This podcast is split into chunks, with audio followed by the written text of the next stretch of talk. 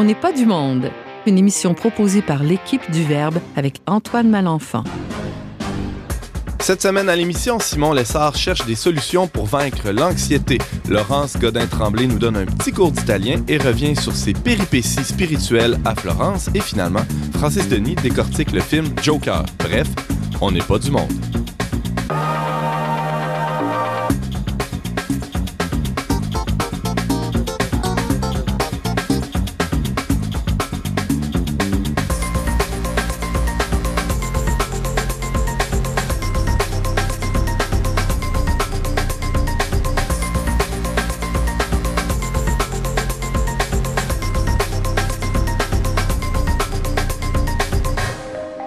Bonjour à tous et bienvenue à votre magazine culturel catholique. Ici votre animateur Antoine Malenfant, je suis rédacteur en chef pour Le Verbe Média et je vous accompagnerai pendant la prochaine heure avec ma joyeuse équipe de chroniqueurs. Tiens, commençons par une invitée spéciale aujourd'hui, Laurence Godin-Tremblay. Bonjour. Bonjour. Ta première fois à On n'est pas du monde. Exact.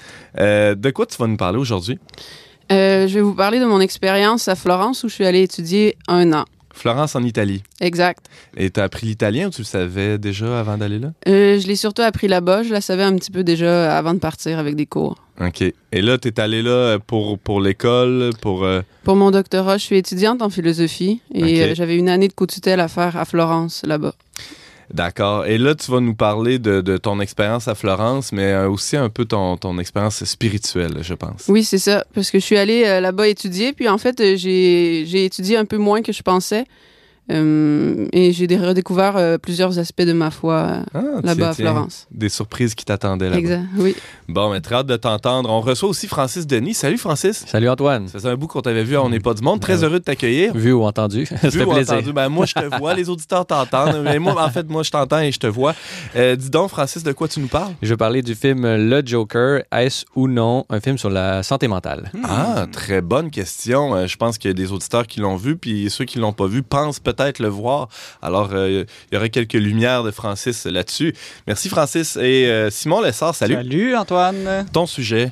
Moi, en tout cas, je ne sais pas si le Joker, ça parle ou pas de santé mentale, mais moi, je vais en parler. Je vais parler de l'anxiété, les troubles anxieux. Récemment, dans les médias, c'est sorti, il y a l'Association des médecins psychiatres qui dit qu'une forte hausse des troubles anxieux au Québec, il faut réagir rapidement. J'ai moi-même souffert dans le passé de troubles anxieux, donc je veux livrer un peu une réflexion là-dessus sur des moyens pour s'en sortir, pas tant médical, mais peut-être plus spirituel. Très hâte de t'entendre aussi. Merci à tous.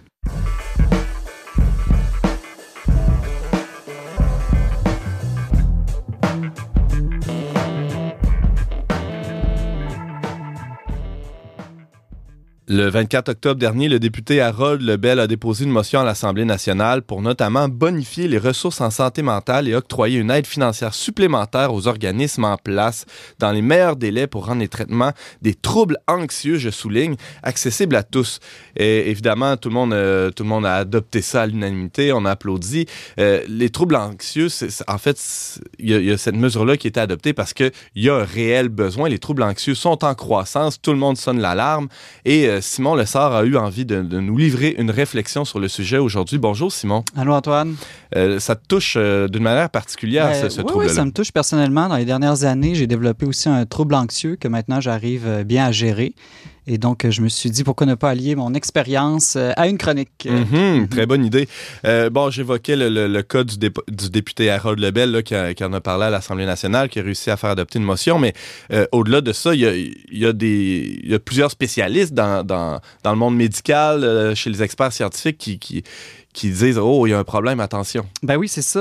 Le 24 octobre dernier, l'Association des médecins psychiatres, je le disais d'entrée de jeu, du Québec, s'est dite inquiète pour la santé mentale des jeunes, surtout de ce qu'on appelle la génération alpha. Donc, je ne sais pas si vous avez déjà entendu ça. En fait, c'est une génération d'enfants qui sont nés depuis 2010 et ils sont caractérisés par le fait qu'ils sont marqués depuis qu'ils sont nés, la présence des écrans au quotidien dans leur vie. Et on sait que les écrans sont une source de problèmes de santé mentale, en fait, que ce soit des TDAH ou des troubles anxieux. Okay. Et donc, ils s'inquiètent vraiment, les médecins, parce qu'on dit que le taux de détresse psychologique chez les jeunes atteint les 37% en ce moment et il est en hausse constante. Et pour ce qui est des troubles anxieux, on dit que ça l'a doublé dans les 6 dernières années.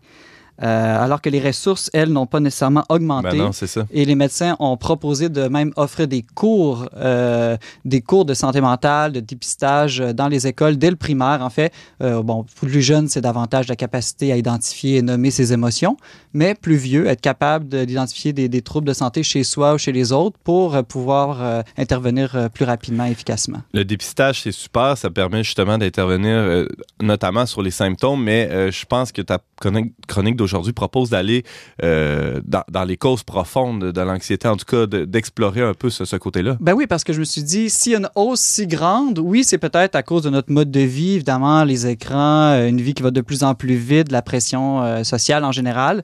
Je pense aussi qu'il y a des causes spirituelles, un monde de plus en plus absurde qui fait que tout nous fait peur, en fait. On est vraiment dans une société de la peur. Vous savez, si vous allez sur un campus universitaire, les médecins vont vous dire que les 3 médicaments les plus prescrits sont les antidépresseurs, les anxiolytiques, donc un peu contre l'anxiété, ouais, et les anticontraceptifs. Il y a peut-être un lien entre les 3. Ça resterait à débattre dans une autre chronique. Et bon, Simon Lessard, on parle de l'anxiété, de troubles anxieux. Il faudrait peut-être définir ça. Juste avant, aussi, il y a différentes type de troubles anxieux, Simon. Oui, c'est ça. Il y a ce que moi, j'ai plus expérimenté, qu'on appelle l'anxiété généralisée, donc qui est une sorte d'inquiétude ou de crainte qui persiste constamment dans la vie, du matin au soir, sans qu'on puisse même identifier une cause précise, alors que tout peut aller bien. Donc ça, c'est vraiment l'anxiété généralisée, et c'est surtout ça qu'on observe en hausse chez les jeunes. Mais sinon, aussi, il y a des troubles obsessionnels compulsifs, des troubles de panique, les états de stress, stress post-traumatique qui touchent davantage les militaires ou les victimes de viol, par exemple. L'agoraphobie, vous savez, les gens qui ont peur de se retrouver dans des lieux publics, ou encore la phobie sociale, simplement les gens qui n'aiment pas trop les 5 à 7. Toutes sortes de bonnes et de mauvaises raisons, mais... Alors, j'imagine les spécialistes reconnaissent des causes multiples à ces mots-là. Oui, ben, en fait, c'est un peu ça le problème. On reconnaît qu'il n'y a pas une seule cause, c'est un ensemble de facteurs. Et en fait, on reconnaît aussi qu'on ne sait pas trop quelle est la cause ou les causes précises.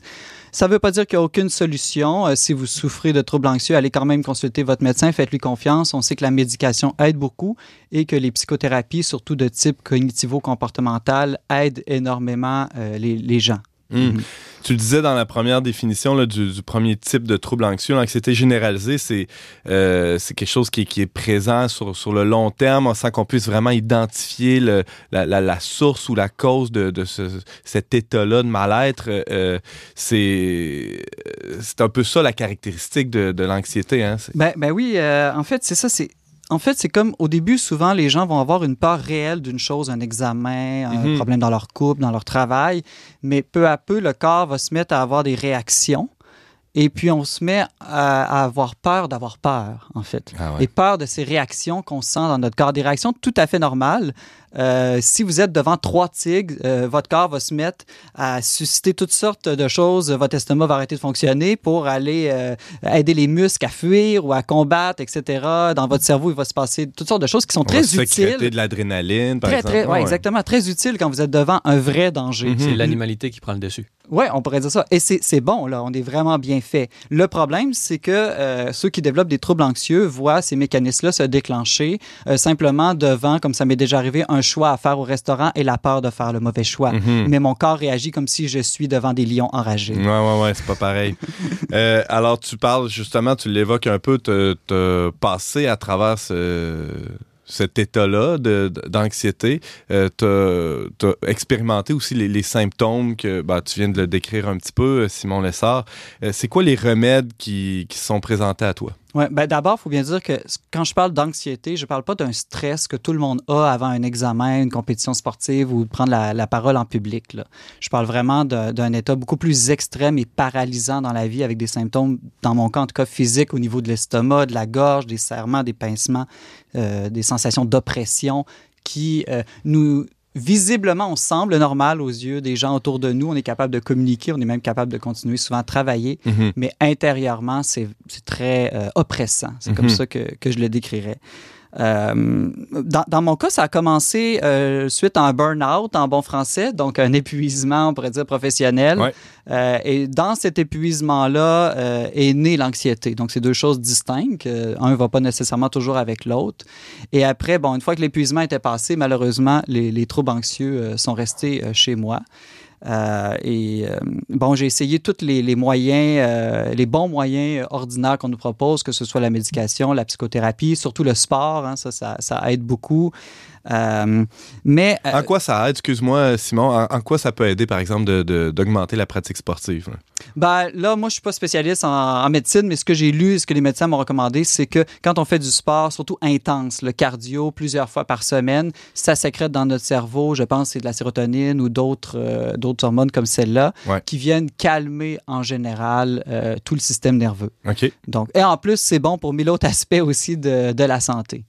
Puis j'imagine que le temps que tu passes à faire du sport, tu n'es pas en train de réfléchir ou d'être dans cet état-là d'anxiété. Surtout si c'est un sport qui est sous forme de jeu, là, je dirais, où ça nous fait sortir de notre tête. Ouais, ouais, ouais. Les autres moyens que tu as explorés? Ben, y a évidemment tous les moyens qui atténuent les effets, je dirais. Il y en a qui les atténuent spontanément, d'autres régulièrement, puis d'autres peuvent devenir un mode de vie.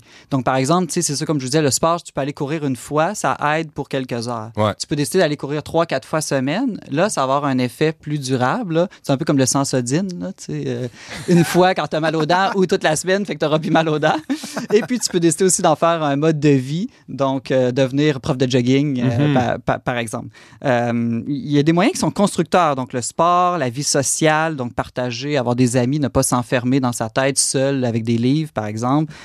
Aussi, de faire des travaux manuels, tout ce qui nous ramène au corps, que ce soit la cuisine, la rénovation, le jardinage, c'est excellent. Ouais. On peut penser à la musique, le chant, la danse aussi, c'est vraiment parmi les meilleurs moyens. Il y a aussi des moyens que malheureusement les gens qui vivent des troubles anxieux souvent vont vers, qui sont des moyens destructeurs, donc la drogue, une sexualité dépravée, l'alcool ou les jeux vidéo. C'est des choses qui vont nous sortir de nous-mêmes, de notre tête, qui vont comme nous faire fuir nos pensées anxieuses, mais à long terme, on sait que ça ne va pas nous aider. Et, oui, Francis, vas-y. Mais moi, j'aimerais savoir si ma comparaison est bonne, là, mais ça me fait penser un peu à une allergie. Une allergie, c'est sur nos anticorps qui se battent contre un mal qui n'en est pas un. D'une certaine façon, c'est des mécanismes de défense, disons, neurologiques qui se défendent contre des maux qui n'en sont pas. Est-ce que, d'une certaine façon, on ne pourrait pas guérir aussi en se mettant peu à peu en contact, tranquillement, pas vite, comme on dit, là? Oui, mais l'analogie est super bonne, Francis, parce que, évidemment, ce que j'allais vous dire, c'est que ces moyens-là qui diminuent les effets de l'anxiété, ils sont dangereux parce qu'ils marchent. Autant les destructeurs que tu as nommés, là, l'alcool, la drogue, etc., que les constructeurs, les bons, les constructifs même. Ouais. Mais c'est dangereux parce qu'ils nous font entrer dans une logique seulement de fuite. Je ressens ces symptômes, donc je vais aller faire une activité qui me les fait oublier ou qui me les fait diminuer. Et donc, oui, tôt ou tard, il faut commencer à affronter sa peur, surtout que dans le cas des troubles anxieux généralisés, là, ce sont des fausses peurs. Donc, c'est en l'affrontant que là, notre cerveau va peu à peu réaliser « Mais non, mais c'est pas dangereux, je suis pas devant 3 tigres enragés. » Laurence? Mais tu dis que c'était des fausses peurs, mais en même temps, tu dis qu'on vit dans une société où l'absurde est plus présent qu'avant. Là. Les philosophies de l'absurde se sont développées aujourd'hui. Donc, c'est une fausse peur au sens où c'est souvent exagéré, mais en même temps, pour plusieurs personnes, où il n'y a pas de sens à la vie, où il y a quelque chose de vrai dans cette peur-là, au sens où au moins il faudrait en chercher. C'est pas complètement imaginé. Là, non, ben, là, là, tout à fait. Puis là, je pense on touche à pourquoi l'anxiété devient partout dans la société, pas simplement au travail ou à l'école, dans tous les domaines de la vie. Justement, on a complètement oublié Dieu, on a rejeté la foi. Et du coup, la seule explication qu'on a de la vie et du monde, c'est que tout vient du hasard et tout n'a pas de sens. Donc, autrefois, on dit non, il y a un être bon, tout-puissant, bienveillant qui guide les choses. La providence. C'est ça, la providence, etc. Aussi. Oui, exactement. Et, mais de fait, si on croit qu'il n'y a rien d'autre, qu'il y a vraiment juste le vide et le hasard, il n'y a aucune assurance que le futur va être meilleur. Et il n'y a aucune assurance que lorsqu'on rencontre une difficulté dans la vie, une maladie, un échec, une trahison, ce soit permis pour qu'un plus grand bien puisse en sortir. Francis?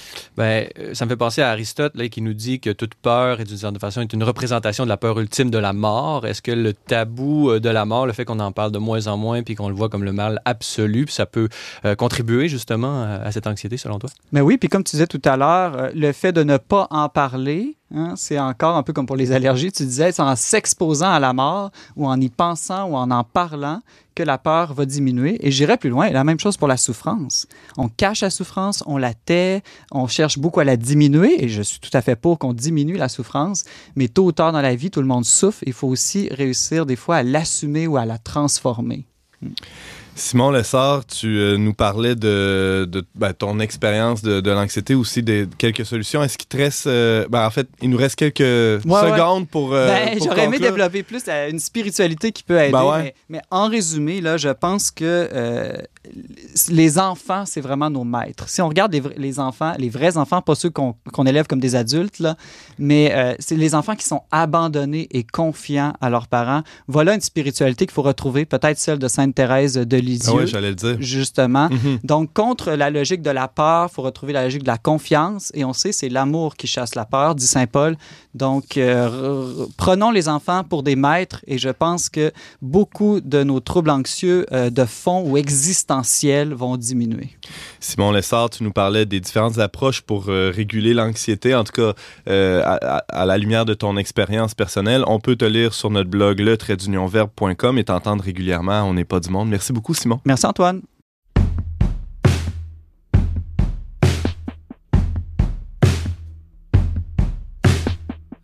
I was going round from the town to the country, then going back round from the country back to the town. I was making rounds from the back to my forehead, then going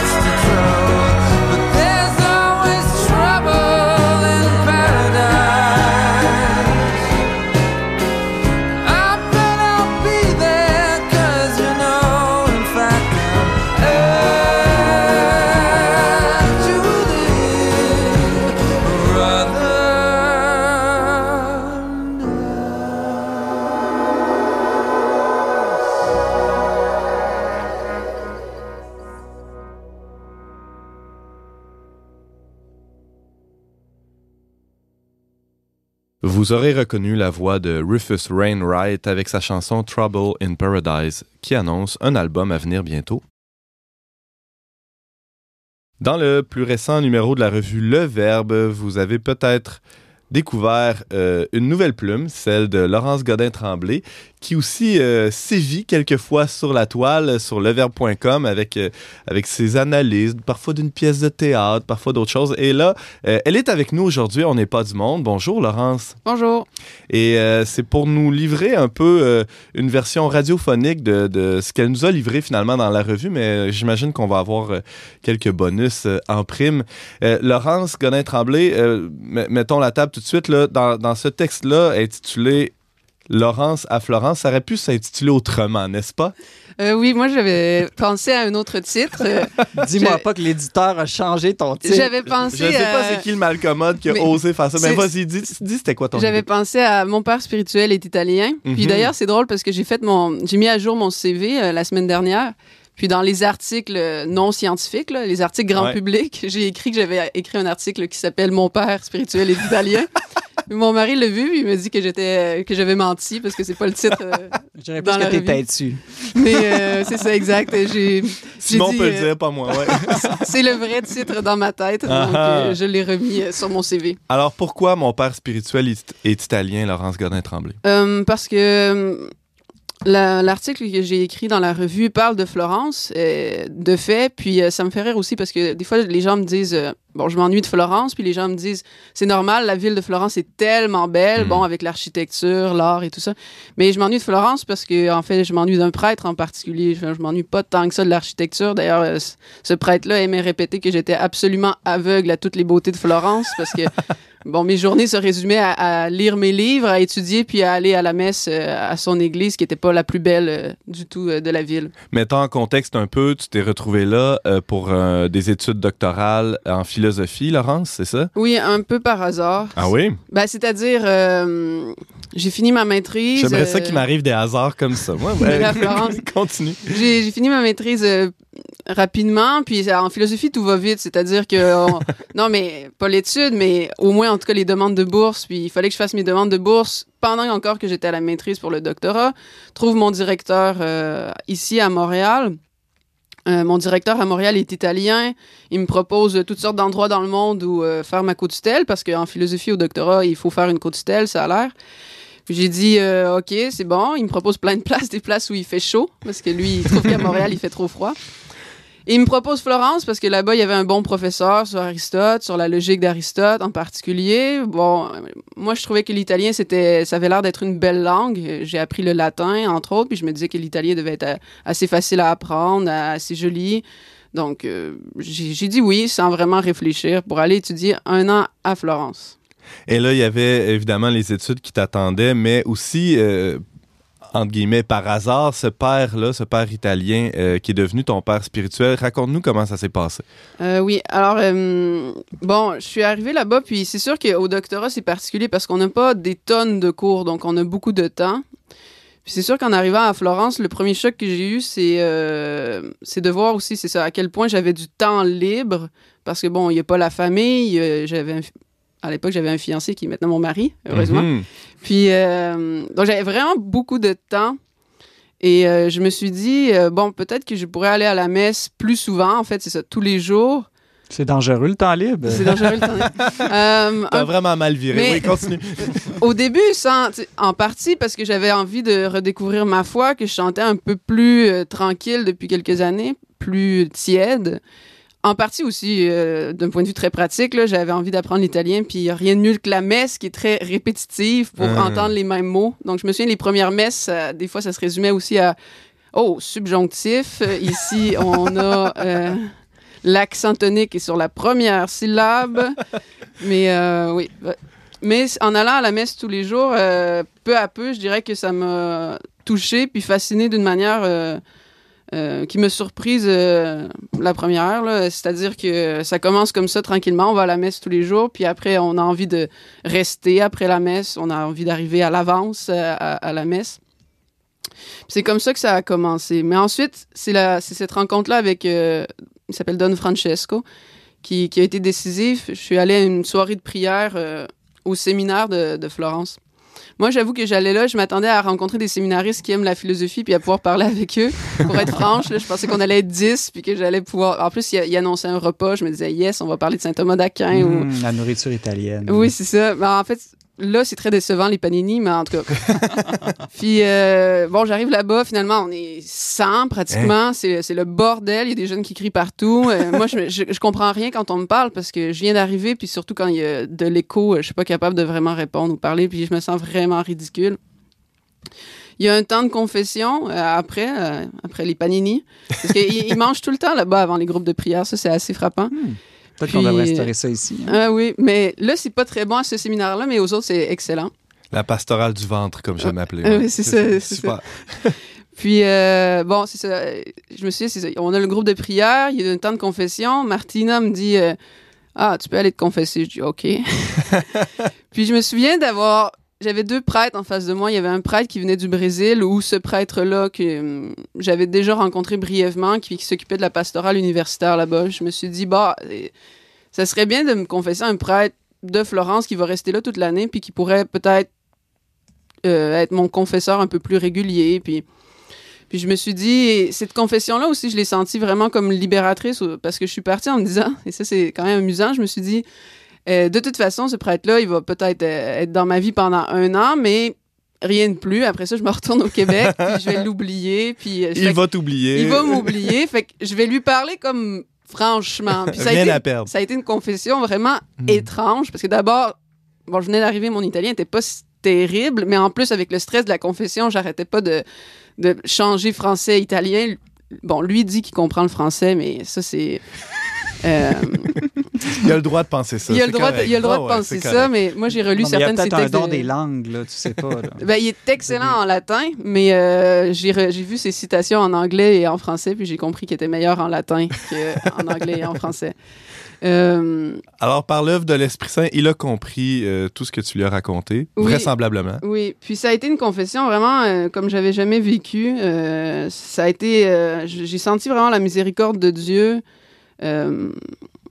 Vraiment, ça a vraiment changé plein de choses dans mon cœur. Puis, ce qui a été vraiment particulier, c'est que j'ai été 2 semaines aussi joyeuse aussi, d'une joie que vraiment j'avais jamais connue, une joie vraiment intense. J'avais de la misère à dormir. Normalement, je suis très disciplinée à l'école, puis là, en cours, je pensais juste à ma confession. Je la revoyais dans ma tête, puis je me disais, je peux pas croire que je lui ai dit ça, puis qu'il m'a dit ça. Puis je trouvais ça vraiment fascinant. Le prêtre m'avait pas fasciné plus qu'il faut à ce moment-là, mais quand même, j'avais eu l'impression d'avoir été bien accueillie, d'avoir reçu des bons conseils, ce qui m'a donné le goût de retourner lui parler. Parce que, en fait, il y avait un problème sur lequel je réfléchissais depuis plusieurs... peut-être 1 an, 2 ans, qui était mon rapport un peu entre la prière et l'étude. Parce que j'aime beaucoup, beaucoup, beaucoup étudier. Bon, je suis en philosophie, je suis au doctorat. J'ai commencé aussi un certificat en théologie dernièrement.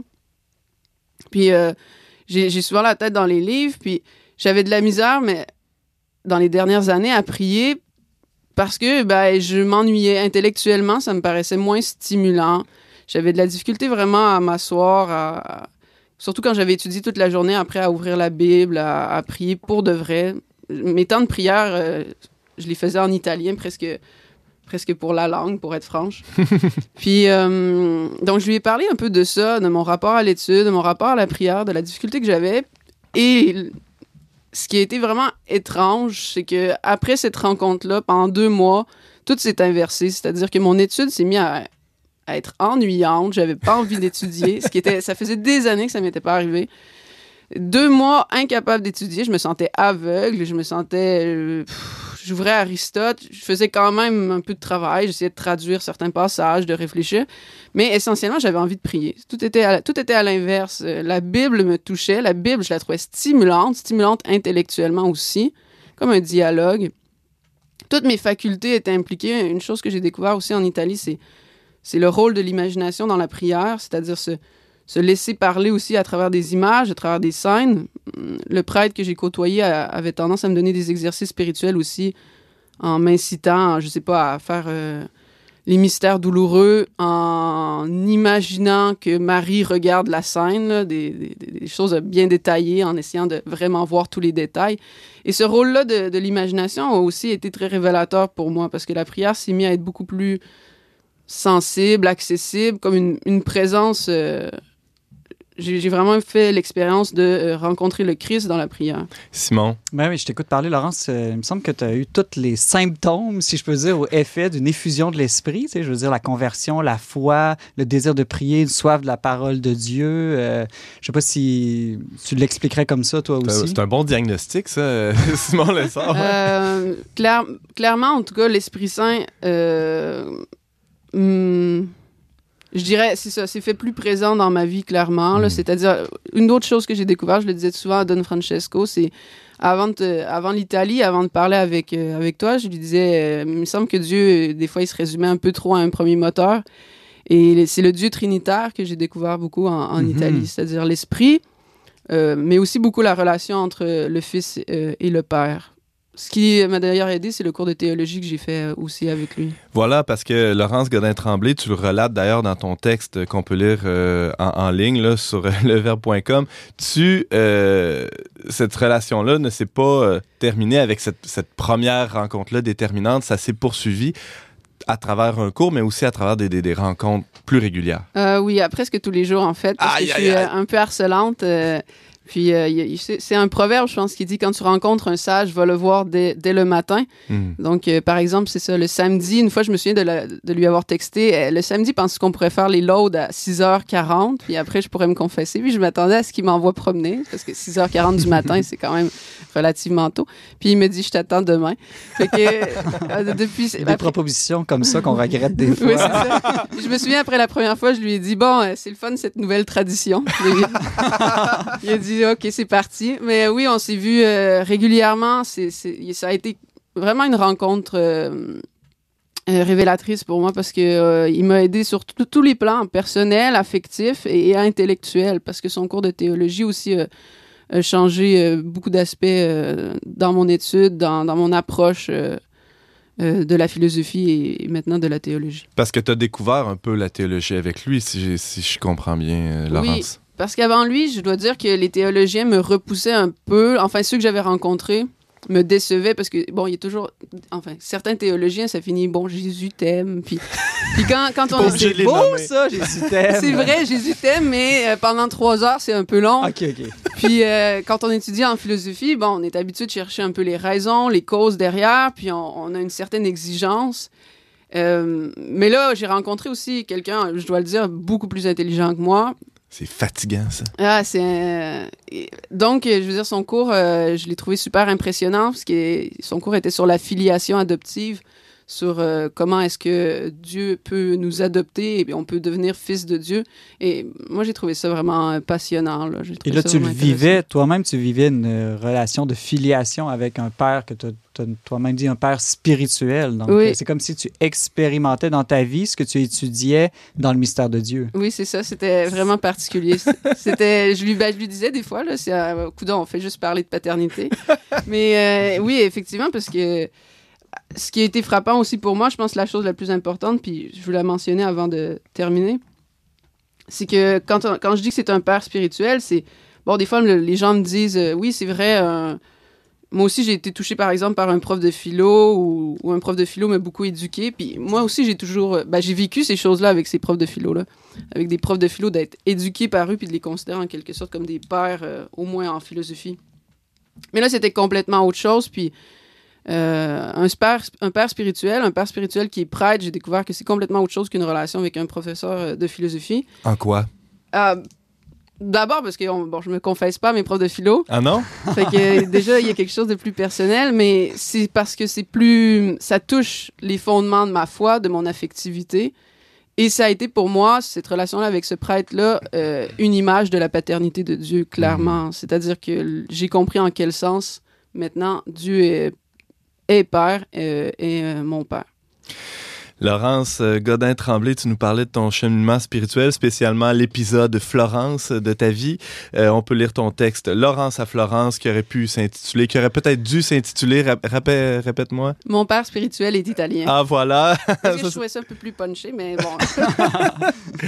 bon. Ça serait un long débat. Alors, on peut lire tout ça dans le numéro d'automne de notre revue et aussi en ligne au le-verbe.com. Au plaisir de te réentendre à On n'est pas du monde, Laurence. Merci de l'invitation. Ça fait plaisir.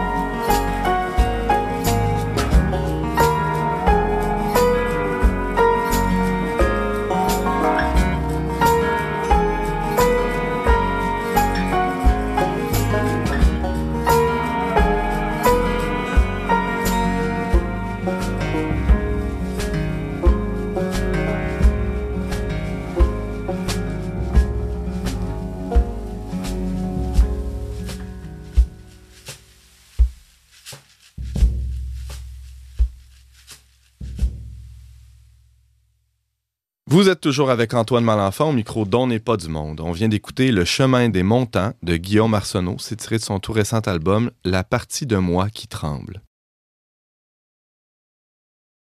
S'il y a un film ces temps-ci qui fait couler beaucoup d'encre, c'est le film Joker de Todd Phillips. Et notre chroniqueur Francis Denis l'a vu pour nous. Salut Francis. Salut Antoine. T'as beaucoup de choses à penser, à dire, toi aussi, là-dessus.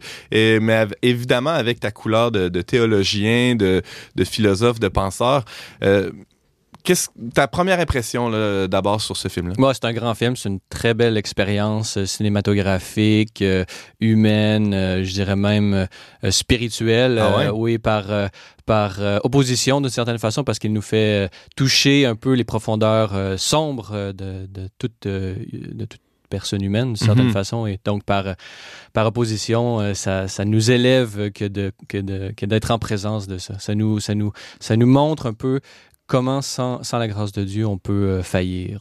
OK, c'est pas un film drôle. Non, vraiment pas. OK, Joker, il n'y a pas de... Non, c'est ça, c'est pas de blague là-dedans. Alors, justement, le synopsis, ça ressemble à quoi, Francis c'est Denis? Ça. Donc, t'en as mentionné un peu, là. Le Joker, c'est vraiment un grand film qui a vraiment fait presque l'unanimité dans les critiques mondiales. Ça a gagné sa sortie au Festival de Venise, a gagné le Lion d'or. Disons, c'est... Tous s'accordent pour montrer comment ce film est le résultat vraiment d'une équipe d'une belle collaboration entre Joaquin Phoenix, qui interprète Arthur Fleck, qui deviendra le Joker, et Todd Phillips, comme tu le mentionnais, qui est le réalisateur de ce film. Donc, il y a eu de très, très bonnes critiques à tous les niveaux, sauf peut-être une espèce de comment je pourrais dire, une critique un peu moralisatrice qui a vu dans ce film-là un film violent. Mais la dernière fois que j'avais entendu les critiques être contre un film par à cause de sa violence, c'était celui de la Passion du Christ. Alors pour moi, ça a été un bon signe. Je me suis dit, bon, ici... Allons voir ça. J'ai pas entendu de critique contre Terminator et sa violence. Donc, j'ai décelé un peu d'arbitraire à ce niveau-là. Et on a aussi essayé de voir dans ce film une espèce de justification du crime, justification comment, d'une certaine façon, le Joker serait légitimé dans sa descente aux enfers et dans la violence. Moi, j'ai pas vu ça du tout, du tout. Okay. La plupart des critiques se sont plus orientés sur une critique, on pourrait dire, bon, au sens où ce film manifesterait un peu l'exclusion sociale, la violence excessive dans nos sociétés et surtout, la maladie mentale. Donc, on a vu dans le Joker, dans la descente de Arthur Fleck, le personnage principal, vers le Joker, on a vu vraiment une descente dans la maladie mentale. À quoi ressemble le récit, l'histoire de ce film-là, Francis? Ben, c'est ça. Donc, vraiment, la trame narrative se divise en deux. Il y a la première partie, c'est Arthur Fleck, auquel on assiste vraiment à la vie de cet homme un peu médiocre, si on se fie aux critères, disons, hollywoodiens, vraiment de tout ce qui est de plus banal. C'est il a fait un peu de passage à l'asile, il en est ressorti et là, il est d'une certaine façon en probation. Il rencontre une travailleuse sociale qui lui donne un peu de médication et donc, il est clown un peu. Il travaille pour une agence de clown où est-ce qu'il est engagé pour faire un peu de la publicité sur la rue et tout ça. Et donc, on assiste vraiment à une victime au sens presque pur du terme. C'est-à-dire que c'est quelqu'un de fondamentalement bon, qui recherche lui-même à être conforme à la morale publique, aux grands idéaux moraux, les principes du bien de la société de Gotham à ce moment-là, et qui, par son espèce de naïveté, devient une victime, il se fait attaquer ici et là, on lui vole.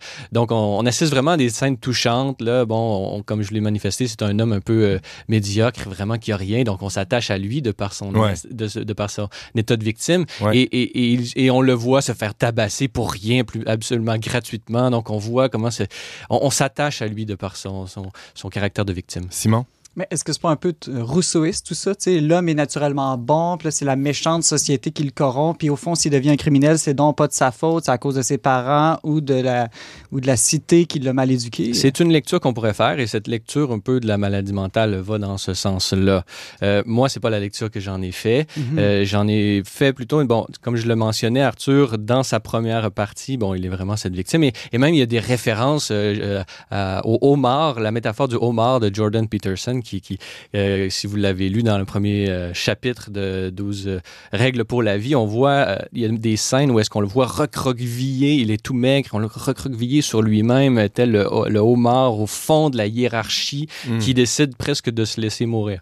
Donc, c'est l'histoire de cet homme-là, il prend soin de sa mère et tout ça. Donc, c'est vraiment, on voit en lui, là, il veut vraiment satisfaire aux injonctions de la morale publique. Ce qu'on voit, par exemple, dans une scène où est-ce qu'il fantasme, il rêve de sa participation à une émission de télévision où est-ce que son animateur préféré le reconnaît dans sa bonté de prendre soin de sa mère, vraiment qu'il...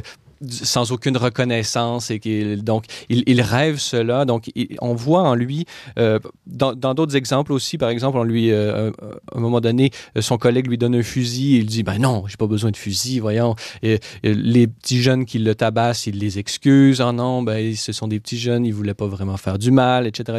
Donc on voit vraiment qu'il veut croire en l'horizon de moralité de Gotham et il croit en une rétribution éventuelle de son bon comportement. Donc, on pourrait dire, en gros, certains lui ont vu une victime. Moi, j'y vois surtout un homme très, très conformiste, mais d'un conformisme subi et non pas assumé. Et là, Francis Denis, on voit cet Arthur Fleck-là basculer. Tu parlais il y a deux parties dans le film.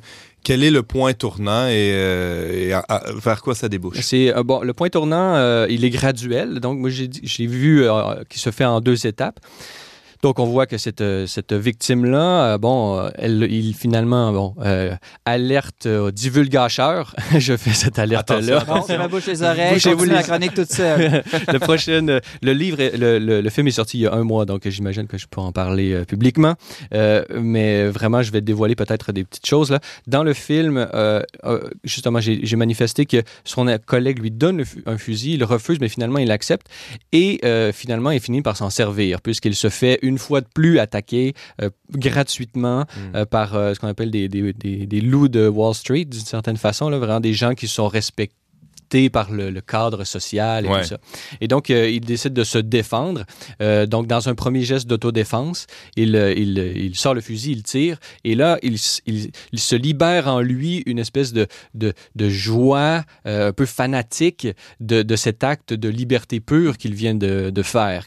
C'est comme s'il venait de se libérer d'une prison, et là, il décide non pas d'arrêter à cet acte d'autodéfense et de s'enfuir, appeler la police. Non, il décide de tuer tout le monde, les trois, d'une manière purement gratuite et sauvage. Donc, on voit... Alors, il y avait une violence, ou assurément une souffrance qui était refoulée et là, qui s'exprime à travers cet acte-là. Exactement. Mais en quoi c'est pas de la maladie mentale? Tu disais, c'est pas un film sur la maladie mentale, mais quand même, avoir de la joie à tuer des gens, moi, je trouve que c'est un peu fou, non?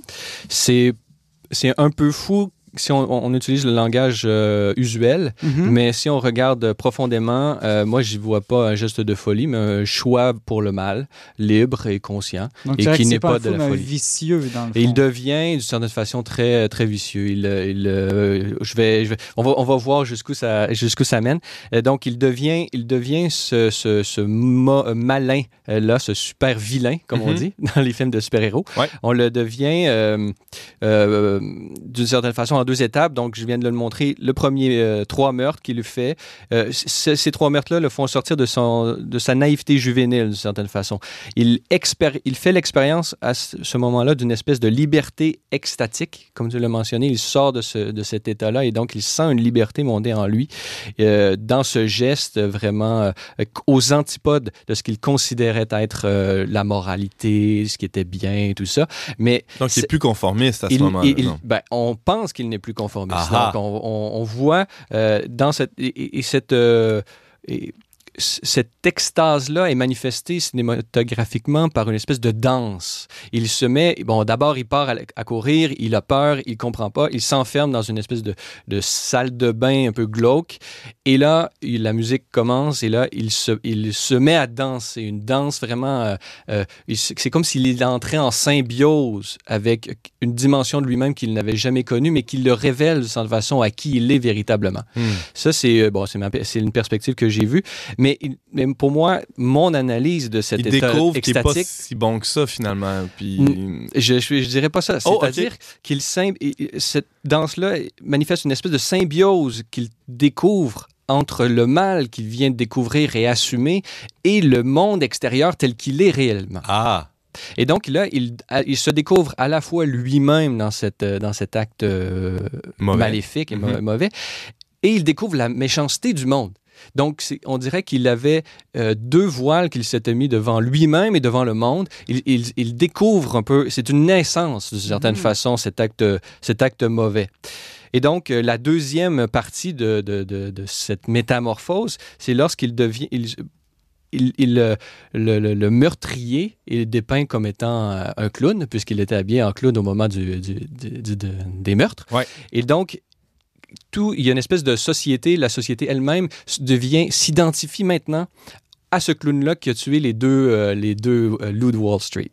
Et donc, il reçoit une espèce de confirmation de cette nouvelle identité qu'il a trouvée, puisqu'il devient un héros.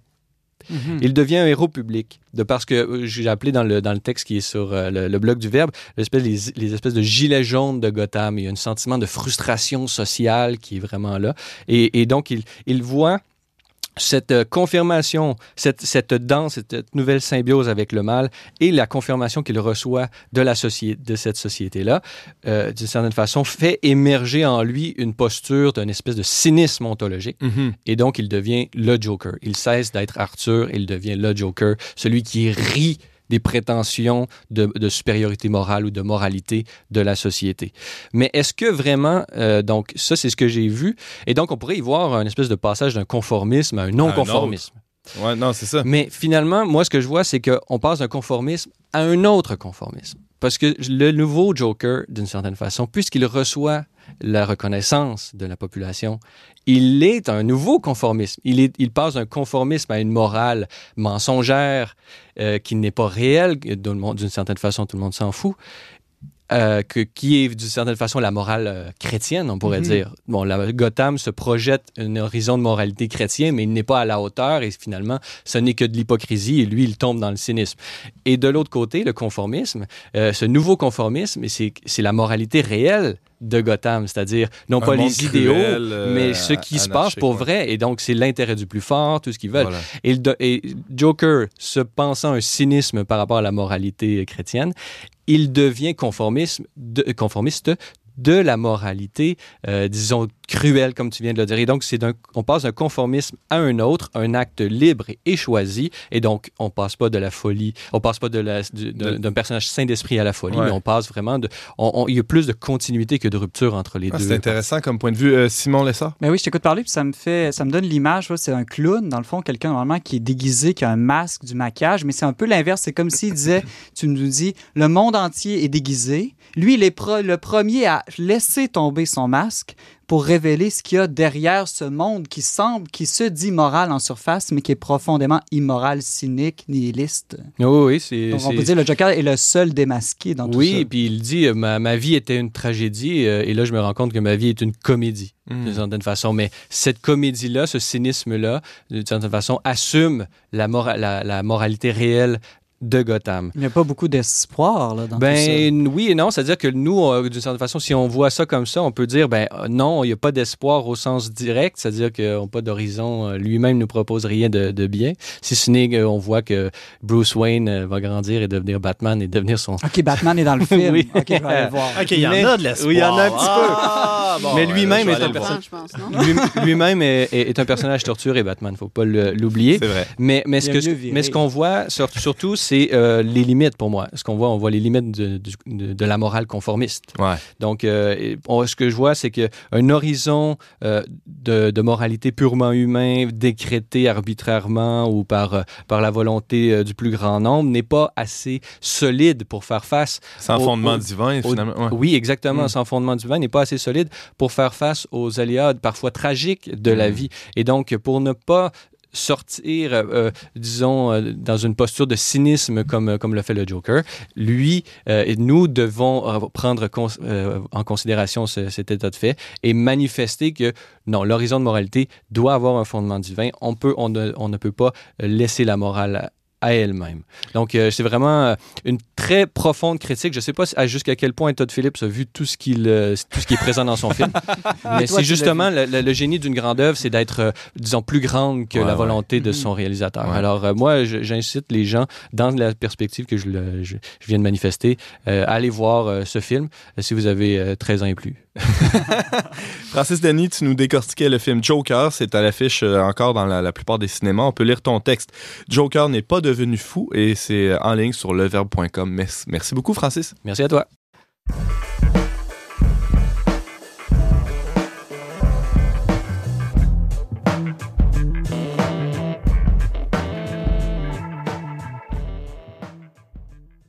C'est tout pour cette semaine, mais juste avant de nous quitter, on fait un petit tour de table où chaque chroniqueur va nous faire des propositions. Et tiens, je commence. Je vous invite à consulter la version balado d'On n'est pas du monde. C'est sur votre application de balado-diffusion préférée. Vous allez retrouver tous les épisodes, les plus récents comme les plus anciens.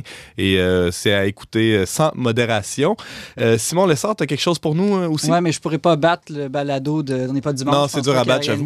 Mais je vous conseille d'écouter, surtout si vous êtes capable de comprendre l'anglais ou en sous-titres, si ça vous dérange pas trop, la nouvelle série Tchernobyl qui est sortie il y a quelques mois, mais qui est quand même vraiment extraordinaire. Donc, qui rappelle les événements là, de l'explosion de la centrale nucléaire. C'est seulement 6 épisodes d'1 heure. C'est d'une intensité incroyable. Et le thème centrale, c'est la vérité. Et je pense que c'est pas simplement une série divertissante, mais c'est une série qui peut changer votre vie. Sur quelle plateforme? Alors, au Canada, c'est Crave qui appartient à Bell, en fait. Et je vous donne un petit truc tout à fait légal. La première semaine est gratuite. Et, et comme c'est seulement 6 épisodes d'1 heure, vous pouvez, comme on dit en bon français, la binger et ensuite vous désabonner si Crave ne vous séduit pas plus que ça. Parfait. Francis Denis, une petite suggestion pour les auditeurs? Oui, en toute humilité, je vais faire une autopromotion pour ceux qui s'intéressent.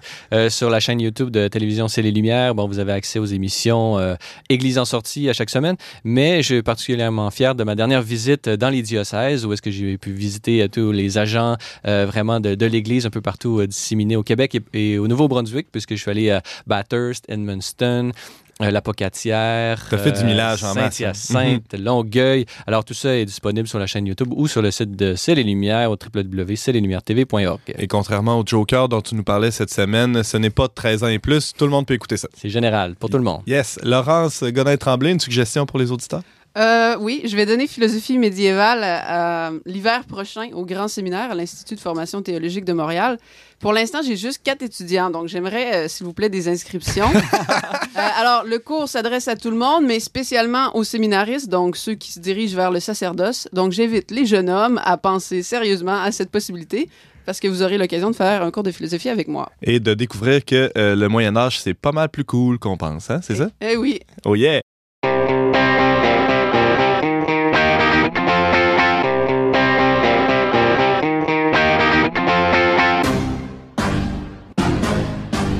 Merci d'avoir été des nôtres, chers auditeurs. Cette semaine, on entendait Simon Lessard qui nous livrait quelques conseils pour remédier à l'anxiété. Laurence Godin-Tremblay nous partageait son cheminement de foi et spécialement l'épisode à Florence qu'elle a vécu dernièrement.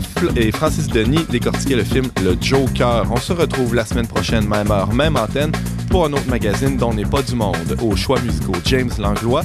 À la réalisation technique, Valérian Fournier. À l'animation, Antoine Malenfant. Cette émission a été enregistrée dans les studios de Radio-VM et on remercie le Fonds Roland Leclerc pour son soutien financier.